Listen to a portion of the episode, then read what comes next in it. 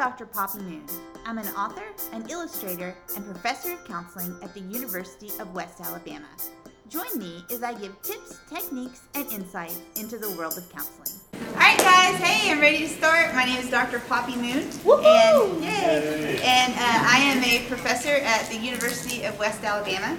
Uh, I am in charge of clinical experiences for school counselors, but I have made this that will work um, for school counselors or for community mental health counselors. The situations are the same. All right, so let's get started. Our first story is about Cinderella. So we all know about how great it was. She found the prince, and, the, and it was just a lovely time. Unfortunately, they had to go to marriage counseling. Okay, they made it for like about a month, and then things weren't working out, and she's like, we need to seek counseling. So they've been in counseling with the fairy counselor for about three months now. But during one of the sessions, the prince has a big announcement. Darling, I want a divorce. Oh no, what are we going to do about this? So the prince, because he's got a lot of money, he goes and lawyers up, right? And so he has his big, expensive lawyer come down to the counselor's office. And he's like, You better give me a copy of your notes right now. If you don't give me a copy of the notes right now, because my prince has information for it, I will subpoena you and I will send you to jail. And so, as a counselor, if that happened to us, we'd be like, uh, what am I supposed to do? Okay, because that would be a really, um, that would be a bad, a bad situation. So, what you would do is, don't, don't give your notes over immediately. Okay, if there any, if something like this ever happens, if there's a subpoena or whatever, you have the right to get legal counsel before you do that. So always make sure that you have legal counsel. Now, there are some issues about having your records. Okay, so we're ethically mandated to keep records on anybody that we're working with. So if there is a court-ordered disclosure, you're supposed to work with all the people that are involved before you can give that information up. And as always, you want to give the smallest amount of information that you possibly can. And I'll talk about how I do notes in a little bit. So what, what would you do? What are you going to do? So you need to talk with the prince and ask him if he will come sign a, rele- a release of information. And you'll also need to talk to Cinderella and have her sign a release of information. But maybe she doesn't want that. Maybe she doesn't want people to hear her private information. So she doesn't have to sign it. She has the right to wait and then get her own counsel and decide if she's going to sign it or not. So at that point, you will be able to move forward in giving the court or the lawyers or whoever wants them. But you want to make sure that she knows about it because sometimes, guys, you've got a wealthy gentleman and he's got some other plans. He might be throwing that at her and she doesn't know it. She doesn't know that there's a subpoena. So always, always, when something like this happens, you want to talk with your colleagues, you want to get advice and, see, and figure out what you're going to do. Now, there's also an element of power in this, okay? So the prince is coming in there, and he's acting, he's got all this money, he's got this big lawyer, so he's like powered up. So it makes him feel kind of scary to the counselor, and it probably also makes him feel very scary to Cinderella as well. So you're going to also need to talk with them and see maybe Cinderella has said some stuff in therapy that he could use against her in court. Maybe he could use that to get the kids or something like that. And she's not ready for that to get out. Then you're also going to work again with her legal counsel and find out what they say. And then at that point, you can decide if you're going to release the information or not. All right, next up is Little Bo Peep. You may remember her. She is a, a shepherdess. She's got a lot of problems with the sheep. She can't find them most of the time. Um, they're in a field somewhere, and then she goes and she looks, and they're not there. And this is very, very stressful for her. Okay, so she's got, she's coming to see you about this problem. She's very anxious, and she's stressing. She's like, "Where are my sheep? I don't know where they are, and where can I find them?" And so she's starting to get this anxiety disorder, and that she's coming to talk to you about the, the anxiety disorder. And she's also super depressed. Okay. Problem is, Bo Peep, as a shepherdess, she doesn't have a whole lot of money. And so she asks the counselor, hey, would it be okay if I gave you some sheep for counseling services? So she wants to barter with it and see what, what she can do. So in the ACA Code of Ethics, there actually is a section that talks about bartering. And you can barter anything that um, goods, services, or other non monetary remunerations from the client in returns for psychological services. And it's a good thing because sometimes you have people in a community who couldn't also purchase, you know, counseling. They wouldn't have enough money to do counseling. But then we run into a problem. Okay, so if we start bartering with a client, We don't want to exploit them and we don't want to cause them any harm. So um, if you're in a community and a lot of the counselors will accept bartering in the community, then this might be okay. But this is something that you're going to want to look into. You're going to want to talk to her and say, hey, let's put this in writing. When bartering, you're going to need to watch out for the following things. Write out the details of the specifications of what's going to be in the agreement. You also want to talk about the quality and the quantity of the goods that she's going to give you. And so how many sheep are equal to one counseling session, especially if you're a really good counselor?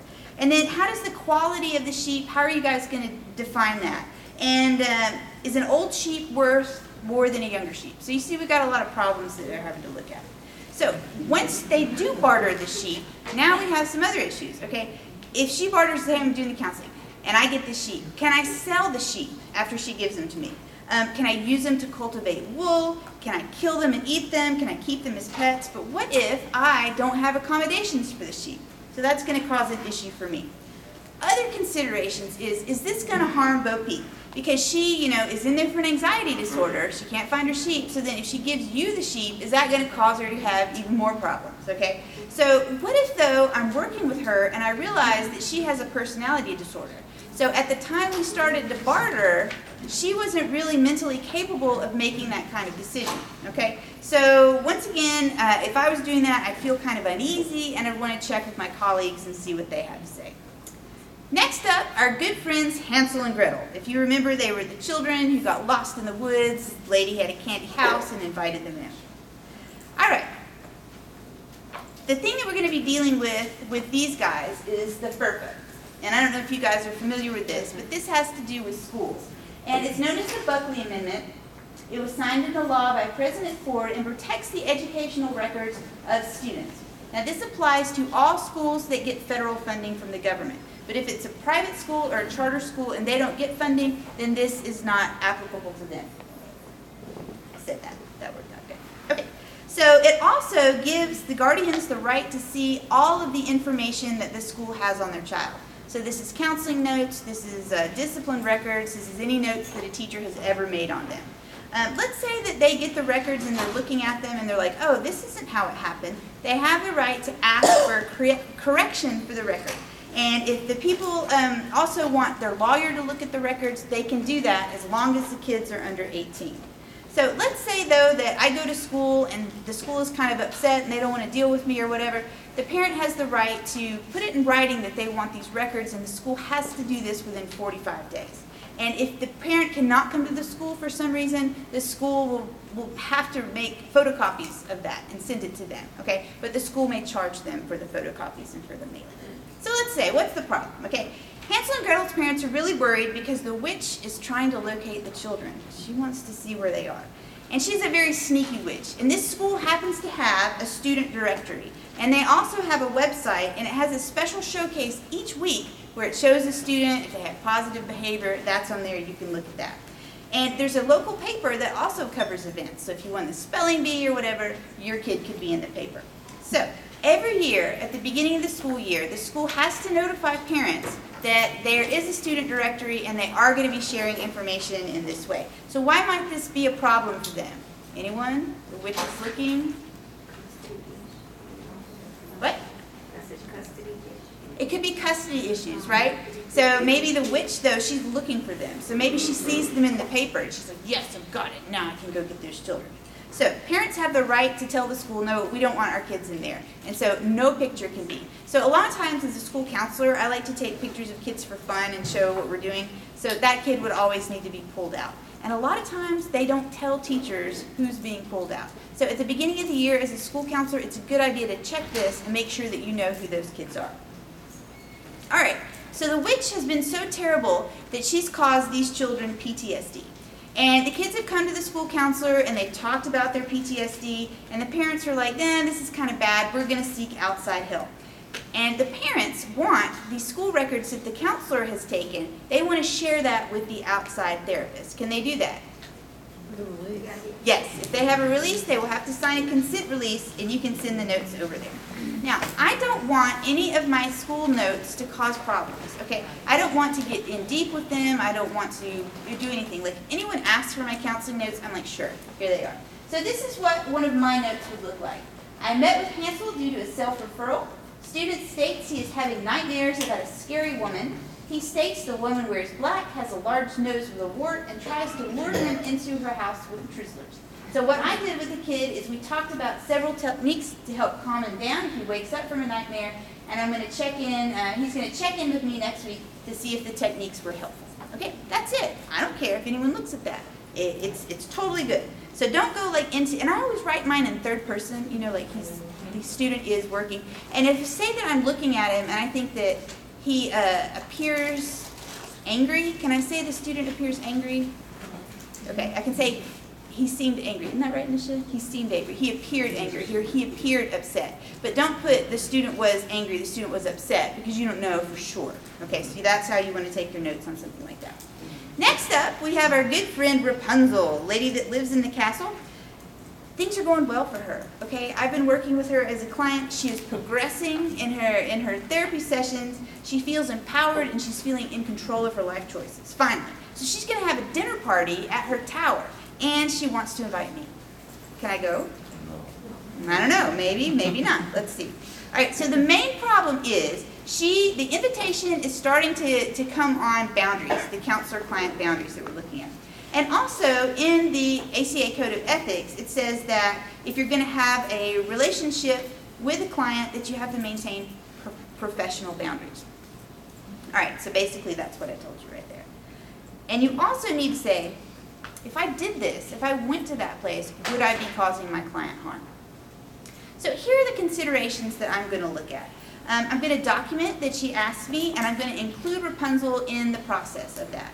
And then I'm going to ask her, how do you want to introduce me to the guests, right? Does she want her guests to know that she's in counseling? So she can say to me, I'm just going to say, this is my friend Dr. Moon. I'm glad that she was able to come, okay? And if I'm sitting at a table and I'm chatting with all these people and, um, you know, something comes up about therapy or whatever, I'll just be like, she's a friend of mine. I'm glad that she invited me to the tower to hang out with me. Okay. Also, I want to think if I come and see her, is that going to be harmful? Is that a harmful consequence?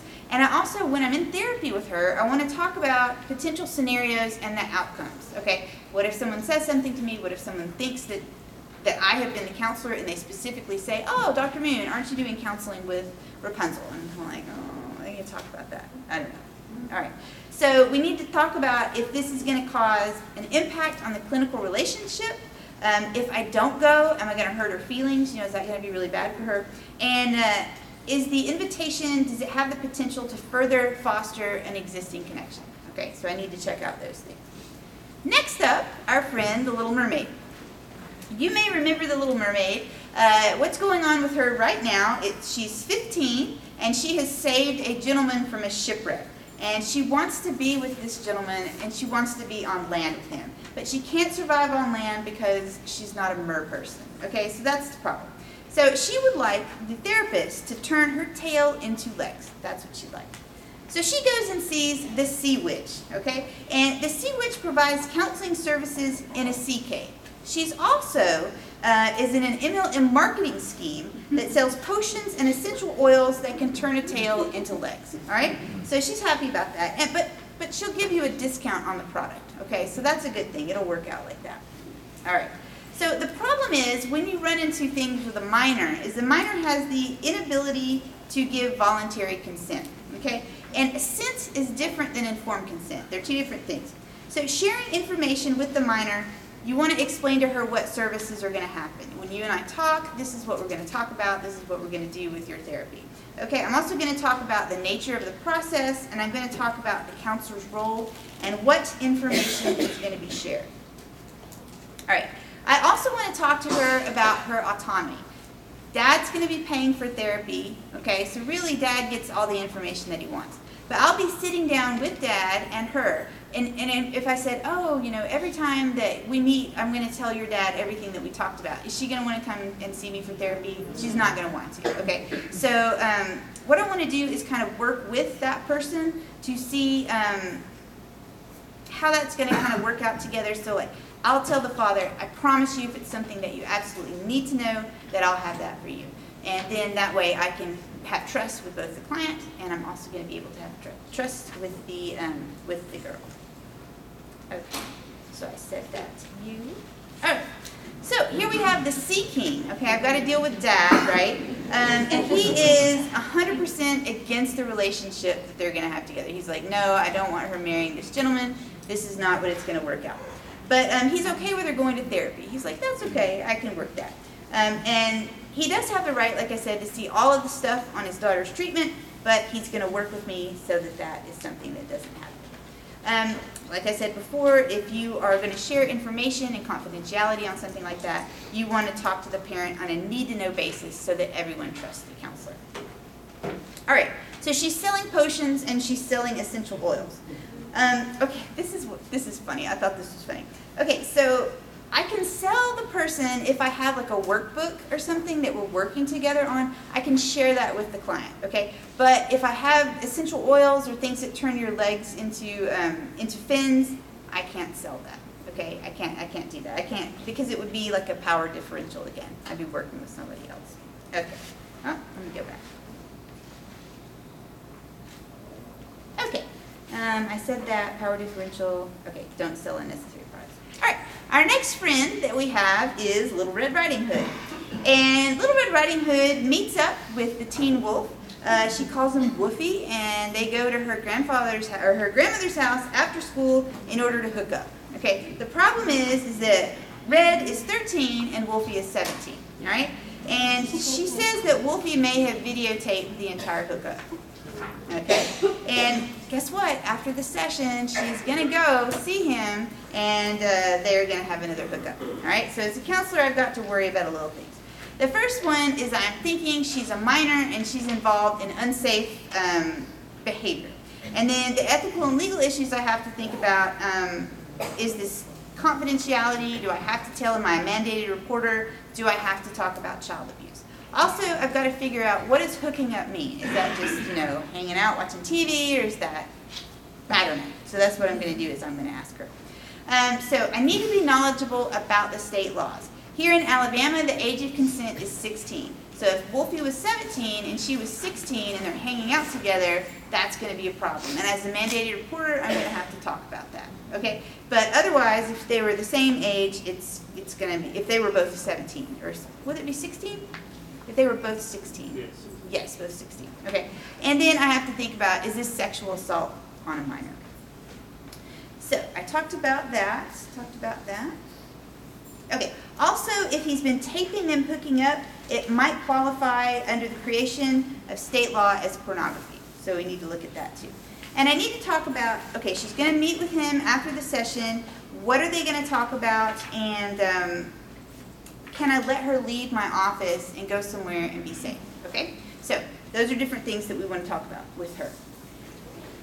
If I have to report, since her parents are paying for therapy with me, I'm required to kind of report to them.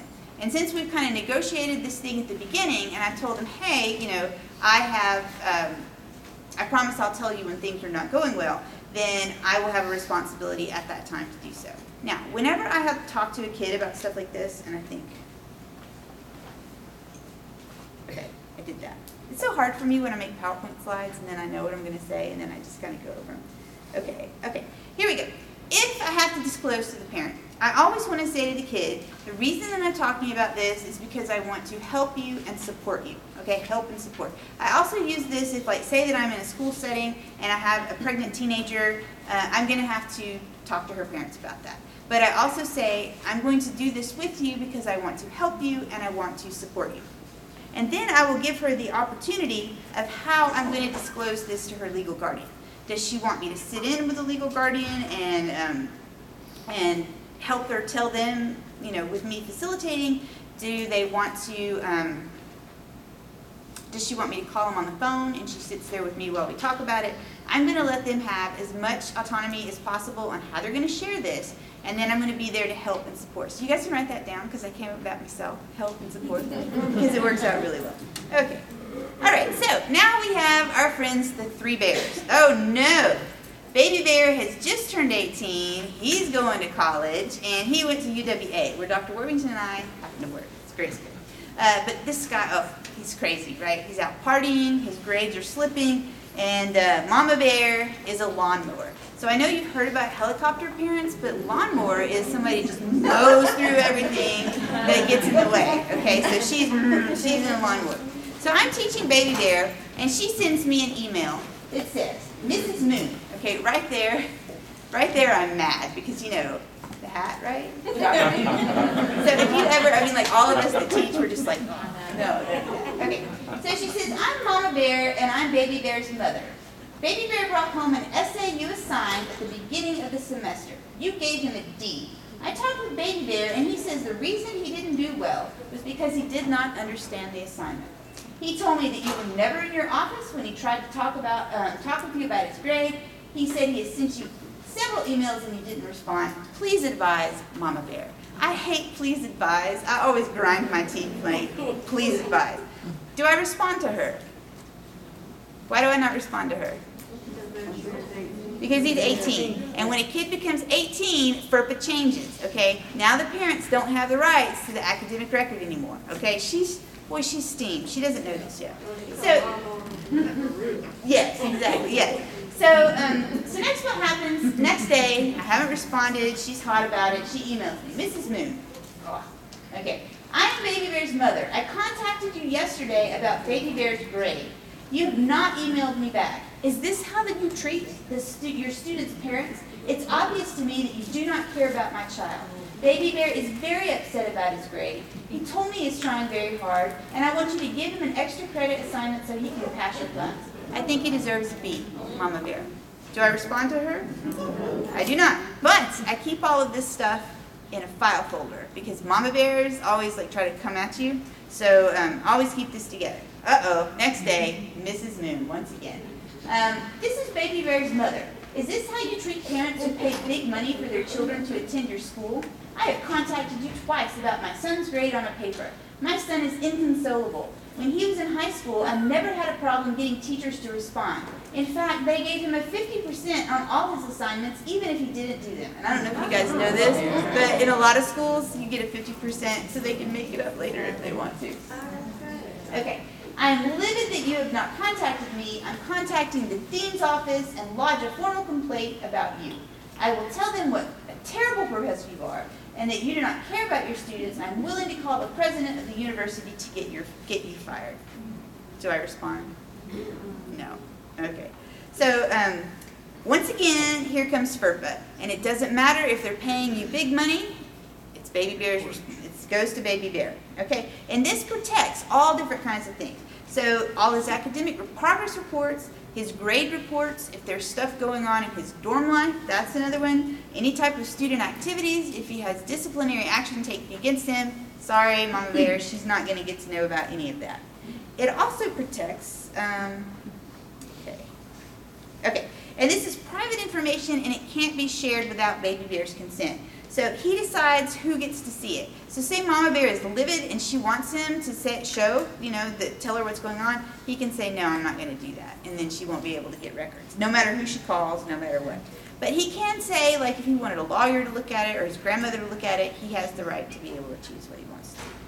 All right, Snow White. Did you guys see my costume? My mom made this to me. When I was an elementary school counselor, we got to dress up and my mom likes to sew, so she sewed me this. And it's been in the, in the closet probably for like 10 years now. So I was like, you guys can see it and enjoy it. All right, our friend Snow White. Here's the situation, okay? I'm seeing the evil queen, and uh, she's Snow White's new stepmother, and she feels that she needs to be the fairest in the land at all costs. So what she's done is hired a mercenary to kill Snow White. And the mercenary was not successful, so now she's going to take charge and she's going to deal with this. Now, Snow White has been missing for several days, and the counselor is concerned for her welfare. I'm worried about her. What's going on? So, here are some of the main problems that are facing me. Um, there's possible harm to a third party, and that's going to be Snow White. So now I have a duty to warn. Maybe I have a duty to warn. Okay, uh, a counselor is required to give out information and protect people from unforeseeable harm. And now there's a doctor, um, Duty Warren is, goes under the Tarasoff case. Everybody heard about the Tarasoff case before? Okay, and I'll tell you if you don't know. Um, you also want to know your legal requirements by state for doing something like that, and you also need to consult with your colleagues to determine if disclosure is necessary. So this is the Tarasoff case. When was it? In the 70s? It was in. The, I think it was 1974 when it happened. So there was this guy, and he um, he went out a few times with this girl named Titania Tarasoff. Okay, and she was just like, mm, I don't think we're cool about that. I don't want to date you anymore. He's seeing the therapist that's on campus. Okay, so he tells the therapist, you know, I might want to kill her. I'm tired of her. Going to stab her, or whatever. Okay, and so she got kind of nervous about that after this guy left.